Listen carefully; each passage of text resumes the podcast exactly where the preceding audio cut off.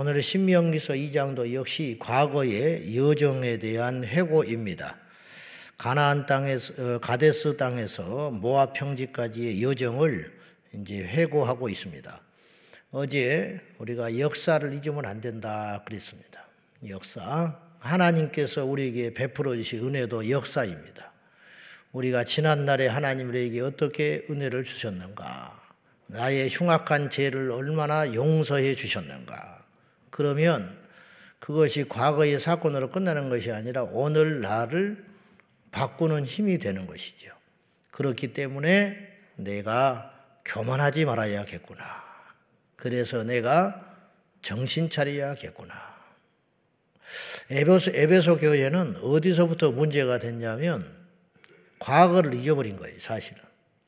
에베소 교회의 책망은 처음 사랑을 잊었다고 책망받지 않습니까? 그러면서 성령께서 뭐라고 경고하셨냐면 어디서부터 그 사랑이 떨어졌는지를 봐라 그래요. 어디서부터 네가 첫사랑에서 식어졌는지를 확인하고 회개해라 그래요. 예. 그러니까 잊어버린 거예요. 에베소 교회도 한때는 순수했다는 거죠. 한때는 간절했어요. 한때는 감사했어요. 한때는 작은 것에 감사할 줄 알고 어떤 일에 대해서 하나님께 은혜를 돌릴 줄 알았는데 어느 순간부터 당연하게 받아들이기 시작하는. 예. 그러면서 감사를 잃어버리고 그러더니 사랑이 식어버리기 시작하더라. 그때로 돌아가라. 그렇게 경고하고 있는 거예요. 우리도 마찬가지. 풍요로워졌다고 가난한 시절 잊으면 안 돼요. 건강해졌다고 아플 때를 잊으면 안 되는 거예요. 우리가 지금 힘을 갖게 되었다고 과거에 힘이 없었을 때를 잊으면 안 된다 이 말이에요. 그러니까 역사도 그렇고 하나님과의 관계에서도 마찬가지다 그런 뜻이에요. 날마다 우리 모두가 기도하고 깨어 있다는 게 뭐예요? 깨어 있다는 게 뭐예요? 잠 안 잔다는 걸 말하는 건 아니거든. 깨어 있다라는 것은 잊지 않는다는 뜻이에요. 사실은 깨어 있으라. 예수님이 오시는구나. 예수님이 나를 구원해 주셨구나. 예수님이 나를 그때 만나 주셨지. 이거 잊지 말고 살라. 예. 그래서 교만해지지 말아라. 넘어지지 말아라. 타락하지 말아라. 예배를 중단하지 말아라. 기도를 쉬지 마라. 이런 말이죠. 자, 오늘 신명기 2장에서 모세가 이스라엘 백성들에게 몇 가지의 것들을 과거에 주님이 이렇게 명령하신 적이 있다. 이거를 지켜야 된다. 이때 과거 일이 절대 아니에요. 앞으로도 얼마든지 이런 사례들이 일어날 수 있으니까 참고해야 된다. 그런 뜻이에요. 자, 그런데 이제 여러 전쟁을 했다라는 걸 우리가 짐작할 수 있어요. 여러 전쟁을 했는데 그 전쟁할 때마다 지침이 달라요. 어떤 대적을 만났을 때는 싸워라. 어떤 때는 싸우지 말아라. 어떤 때는 돌아가라. 뭐 여러 가지. 주문이 있으셨어요. 그때마다 순종하여서 여기까지 온 거예요. 모세와 이스라엘 백성들이 첫 번째로 에돔과 암몬은 싸우지 말라 그래요. 자, 우리 한번 봅시다. 5절 보겠습니다. 5절. 다 같이 시작. 그들과 다투지 말라. 그들의 땅은 한 발자국도 너에게 주지 아니하리니 이는 내가 세일산을 에서에게 기업으로 주었습니다. 아시다시피 암몬, 어, 에돔과 암몬, 암몬과 에돔은 음, 아, 예, 모압과 암몬은 음, 에돔은 에서의 후손을 말하는 거죠. 그러니까 오늘 이제 세 동족이 나오는데 이스라엘의 사촌격이라 할 수 있는 에돔, 음, 야곱의 후손인 아, 에서의 후손인 에돔은 건드리지 말아라. 그러니까 이스라엘과 사촌 관계가 되는 거예요. 열두 지파의 시조인 야곱의 형이었으니까 그들은 건들지 말아라. 이렇게 해서 에돔을 이제 보호해 줘요. 이유가 뭐냐면 그들에게는 에서에게 약속한 대로 세일산을 줬다. 줘놓고 뺏으면 안 되니까. 한 번한 한 약속. 이게 지금 꽤 오래된 약속 아닙니까? 과거에 야곱의 시대에 일어난 일이니까. 그런데 그걸 하나님께서 기억하시고 계속 지켜주도록 그렇게 하셨다 이 말이에요. 그래서 에돔과 싸우지 말고 그리고 지나갈 적에 평화롭게 지나가거라. 6절 봐요. 6절. 자, 다 같이 시작. 너희는 돈으로 그들에게서 양식을 사서 먹고 돈으로 그들에게서 물을 사서 마시라. 충분히 힘을 가졌어요. 이스라엘 백성들이 에돔 족속을 멸할 수 있는 충분한 힘을 가졌지만은 그들을 침략하여 정복하지 말아라. 그리고 그 땅을 지날 적에 노력질, 노락질 하지 말고 그들의 물건을 함부로 취하지 말고 정당한 값을 주고 양식을 사서 마시고 물도 필요하거든 대가를 지불하고 사서 먹어라. 이렇게 명령을 하셨어요. 그 이유가 무엇이냐면 너희에게는 부족함이 없는 은혜가 있기 때문이다. 저는 이 대목이 어, 오늘 우리 그리스도인에게도 시사하는 바가 크다고 봐요. 음. 왜 양식을 빼앗아 먹을 수 있는데 사서 먹으라고 했을까? 물을 취할 때에 값을 정당하게 지불하고 먹으라고 했을까? 우리 교회나 성도가 간혹 가다가 오늘 본문의 이스라엘처럼 미약하게 시작했지만 힘을 갖게 될 때가 있습니다. 교회도 힘을 가질 수가 있어요. 우리도 우리끼리 하는 소리지만 힘을 가진 것이 있을 수 있어요. 사람이 모이면 힘이 돼요. 그래서 정치인들이 자꾸 드나드는 거 아닙니까? 사람이 모이면 힘이 됩니다. 그래서 주변 사람들이 함부로 못하는 것이거든요. 그걸 은근히 이용해 가지고 우리의 이득을 탐하는 짓을 하지 마라. 이렇게 경고하는 거예요. 이게. 이게 신사적인 교회와 성도의 모습이다. 개개인도 마찬가지고 목회자도 마찬가지. 우리 성도님들도 세상에서 열심히 말씀대로 순종하여 살면 이스라엘처럼 복을 받아요. 강성하게 되잖아요. 이스라엘의 율법에 충실하고 하나님의 법대로 했더니 자기도 모르게 강하게 된 거예요. 천하의 명성을 떨치게 되는 두려운 존재가 된 거예요. 오합지졸 종살이 했던 이스라엘이 40년 만에 이렇게 강성한 민족이 됐다. 40년도 안 걸린 거예요, 사실은. 중간부터나 강해지기 시작한 거예요. 연전, 연승. 예. 그래서 건들 수가, 소문이 금세 났지요. 그런 힘을 가졌을 때 우리도 모르게 과시하고 싶고 그 힘을 이용하여 어떠한 똑같은 경쟁 속에서 특혜를 누리고 싶고 그럴 수 있잖아요. 이득을 얻을 수 있다는 거죠. 그런 것을 우리는 은근히 당연하게 생각한다든지 무서운 것은 그것을 마치 하나님의 축복이라고 착각할 때가 있다. 절대 그렇지 않다. 그건 축복이 아니고 부끄러운 일이다. 우리가 이것을 잘 분별해야 됩니다. 이것을. 목사라고 해서 맨날 어디 가서 얻어먹거나 다니고 어디 그거를 자리를 이용해 가지고 무슨 그런 짓이나 하고 다니고 소탐 대실 하나님이 다 보고 있고 알고 있어요. 그래서 그때는 달콤하고 좋아 보이지만 결과적으로는 손에 얻는 것이 없어요. 돌아서면 다 손가락질하고 나중에 비참하게 되고 쓸쓸하게 되는 거예요. 그래서 저나 여러분이나 하나님 앞에서 절대로 소탐 대시라면 안 돼요. 하나님은 속지 않아요. 하나님은 정확하셔요.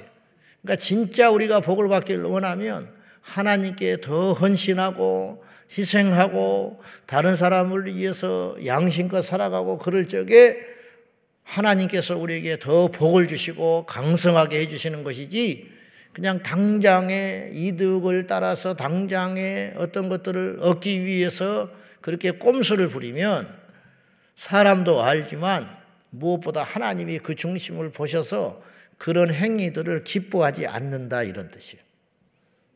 아멘입니까? 그래서 오늘 이스라엘 백성들에게 작은 사건이지만은 하나님은 이것까지도 이렇게 명령하고 있는 거예요. 지나갈 때 노락질 하지 말고 하지 마라. 이렇게 말씀하는 거예요. 그리고 이제 구절로 넘어가면 8절 이하에 에돔 족속과 싸우지 말아라. 모압 평지에 거하는 모압 족속과 싸우지 말아라. 이유가 있습니다. 왜 모압을 모압과도 싸우지 말고 괴롭히지 말라고 그랬느냐? 같은 맥락이에요. 암몬도 역시 마찬가지지만 대표적으로 구절 봅시다. 구절 다 같이 시작. 여호와께서 내게 이르시되 모압을 괴롭히지 말라 그와 싸우지도 말라 그 땅을 내가 네게 기업으로 주지 아니하리니 이는 내가 롯 자손에게 아르를 기업으로 주었음이라 알다시피 노세 두 딸이 모압과 암몬 족속의 시조가 되잖아요. 그것도 역시 이스라엘과 혈통이 조금은 들어가 있는 거지. 그러니까 그들을 따로 구분하여 땅을 주었다. 그러니까 그 땅을 건드리지 말아라. 그러니까 모압과 암몬은 왜 건드리지 말으냐면 간단해요. 하나님이 그 땅 안 줬다. 이런 뜻이에요. 에돔 왜 에돔을 정복하지 않아야 되냐? 그 땅도 내가 허락하지 않는 땅이다. 이렇게 말씀하는 거예요. 근데 반면에 하나님께서 쳐서 완전히 멸해버리라고 하는 족속이 있어요. 자, 예를 들면 24절 봅시다. 한번 보겠습니다. 24절 시작. 너희는 일어나 행진하여 아르논 걸짜기를 건너라. 내가 헤스본 왕 아모리 사람 시혼과 그의 땅을 내 손에 넘겼은즉 이제 더불어 싸워서 그 땅을 차지하라. 헤스본 그 족속 헤스본 왕국은 완전히 멸절하여 그 땅을 차지해도 좋다. 그 이유가 뭐냐? 그 땅은 내가 너희에게 주려고 작정한 땅이다. 그렇게 말씀하는 거예요. 자, 어떤 땅은 보암직하고 상대가 쉬워 보여도 건드리지 말아라. 왜냐? 이 땅은 너에게 안 줄 거다. 애초에. 반대로 그 상대가 강성하고 그 땅이 사실 우리에게는 썩 그렇다 할지라도 예를 들면 그것은 쳐서 명하여 너희 땅을 삼아라. 이유가 뭐냐? 그 땅을 내가 너희에게 주려고 하는 것이다. 이렇게 말씀하는 거예요. 이해할 수 없지요. 그런 걸 누가 정하냐 이 말이에요. 그런 거를. 누가 정하신다고요? 하나님이 정한다. 가나안 땅에 들어가기 전부터 기억나시겠지만 민수기에 경계를 하나님이 정해 놨어요. 그러니까 가나안 땅에 아직 들어가기 전이에요.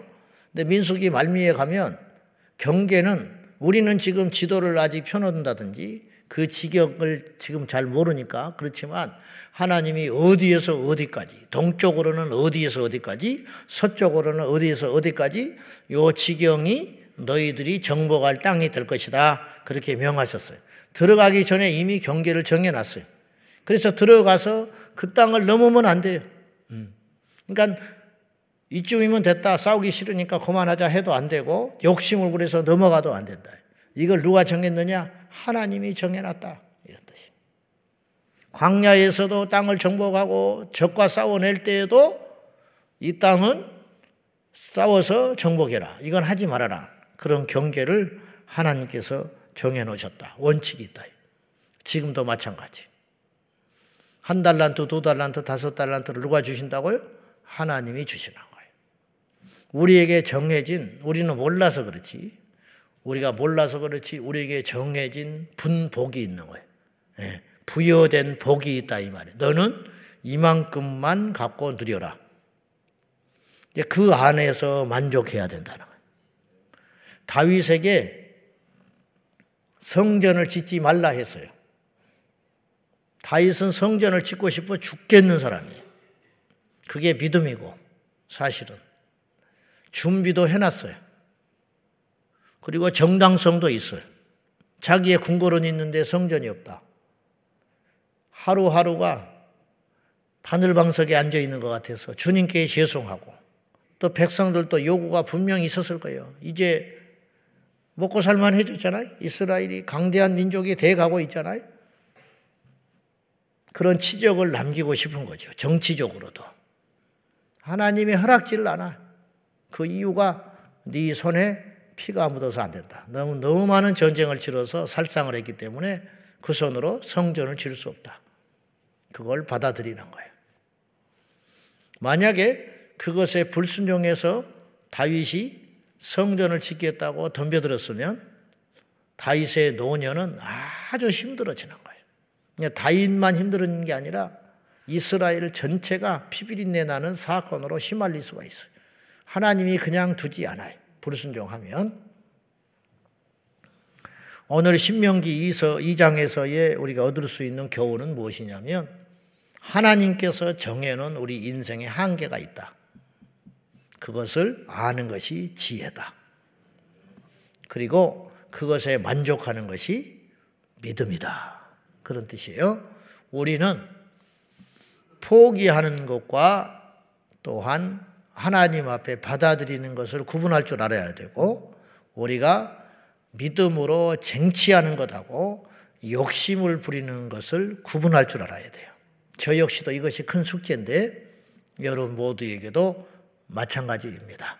우리가 그것에 이제 분별할 수 있는 기준은 무엇이냐?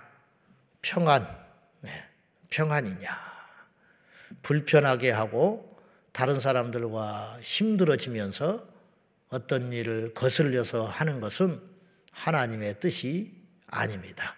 그래서 수없이 기도하고 두드리고 그래도 우리가 부족하니까 실수투성이니까 우리 인생을 낭비하거나 허비하거나 과한 욕심을 부려가지고 우리 인생을 고통 중에 그렇게 살 이유가 없는데 쓸데없는 욕심을 부려가지고 인생을 들들들들 볶으면서 피곤하고 고통 중에 살지 말고 하나님 앞에서 이걸 분명히 잘 깨달아서 해야 할 것과 하지 말아야 할 것, 넘어야 할 것과 넘지 말아야 할 것, 취하여야 할 것과 취하지 말아야 할 것들을 이것들을 우리가 기도해서 그걸 지혜롭게 결단하는 지혜롭게 분별하는 저와 여러분이 되기를 축원합니다.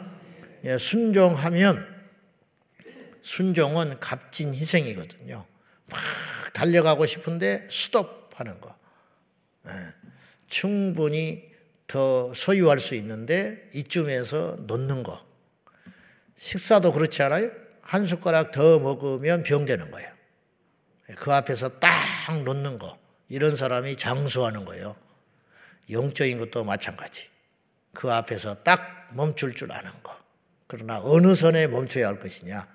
그것은 우리와 하나님 사이만 알 수 있는 비밀이니 그걸 기도함으로 하나님께서 허락하신 하루하루의 분복을 감사함으로 누림으로 진짜 부요한 자, 진짜 강한 자, 진짜 평안한 자가 우리 모두가 되기를 축원합니다. 기도하겠습니다. 우리는 이해할 수 없으나 하나님께서 정하신 원칙들이 있습니다. 어떤 것을 차지한다든지 어떤 일을 한다든지 멈춘다든지 이런 모든 일을 할 때 하나님의 뜻을 구하고 하나님께 순종하면 우리가 풍요롭게 되고 승리하게 되고 기쁘게 됩니다. 하나님이 우리를 그렇게 원하십니다. 오늘 또 기도하여 하나님 우리에게 가야 할 것과 가지 말아야 할 것, 취해야 할 것과 취하지 말아야 할 것, 말해야 할 것과 침묵해야 할 것 등등을 알게 하여 달라고 이 시간에 기도하겠습니다. 살아계신 하나님 아버지, 하나님께서 우리에게 허락하신 일들이 있고, 하나님께서 우리에게 허락지 않는 일이 있습니다. 하나님 우리에게 허락하신 소유들이 있고, 허락하지 않았음에도 불구하고 우리가 소유하고 싶은 욕망이 있습니다. 그런 일들이 일어날 적에 우리에게는 평안을 잃어버리게 되고 하나님과의 관계가 무너지게 되고 사람과 환경에 대하여 우리가 거칠은 길을 걷게 될 것입니다. 주님, 오늘 이 시간에 우리가 하나님께 기도함으로 마땅히 해야 할 일을 알게 하여 주시고 취해야 할 것들을 알게 하여 주시고 정복해야 할 땅을 알게 하는 지혜가 우리 안에 있게 하여 주옵소서. 날마다 기도합니다. 날마다 하나님의 뜻을 구합니다. 날마다 하나님의 인도하심을 기도합니다. 그리하여 우리 인생에 낭떠러지 길에서 떨어지지 않게 하시고 수많은 사람들에게 고통을 주지 않게 하시고 과한 욕심으로 인하여 우리의 인생이 망가지지 아니하도록 하나님 도와주시고 절제와 겸손과 또한 결단이 우리 안에 있게 하여 주시옵소서 주여 믿습니다. 하나님 아버지 땅이 보인다고 모두가 정복할 땅이 아니고 적이 나타났다고 모두를 쳐서 멸할 대상이 아닌 것을 오늘 말씀을 통하여 알게 하시니 감사합니다. 아버지 하나님, 오늘 우리도 역시 차지해야 할 땅과 차지해서는 안 되는 땅이 있습니다. 해서는 안 되는 일이 있고 꼭 해야만 하는 일이 있습니다. 주여 저희들에게 날마다 가르쳐 주시옵소서. 주님, 과한 욕심으로 우리 인생을 망가뜨리고 평안을 깨뜨리고 우리가 속한 공동체와 가정에게 자손에게 정말로 돌이킬 수 없는 큰 상처를 남기고 가지 아니하도록 우리를 지혜롭게 하여 주시옵소서. 주여 어리석은 우리들에게 지혜를 주시고 한치 앞을 알지 못하는 우리들에게 하나님께서 길을 인도해 주시옵소서. 광야 이스라엘 40년 이스라엘에게 눈이 되어 주시고 지팡이가 되어 주시고 지도가 되어 주신 주님 우리 주님 오늘도 우리에게 그리 인도하여 주옵소서. 예수님의 이름으로 간절히 기도하옵나이다. 아멘. 주여, 주여, 주여. 오늘도 살아계신 하나님 아버지, 날마다 날마다 감사와 평안과 소망과 만족함으로 자족하여 감사함으로 기뻐함으로 나가게 하여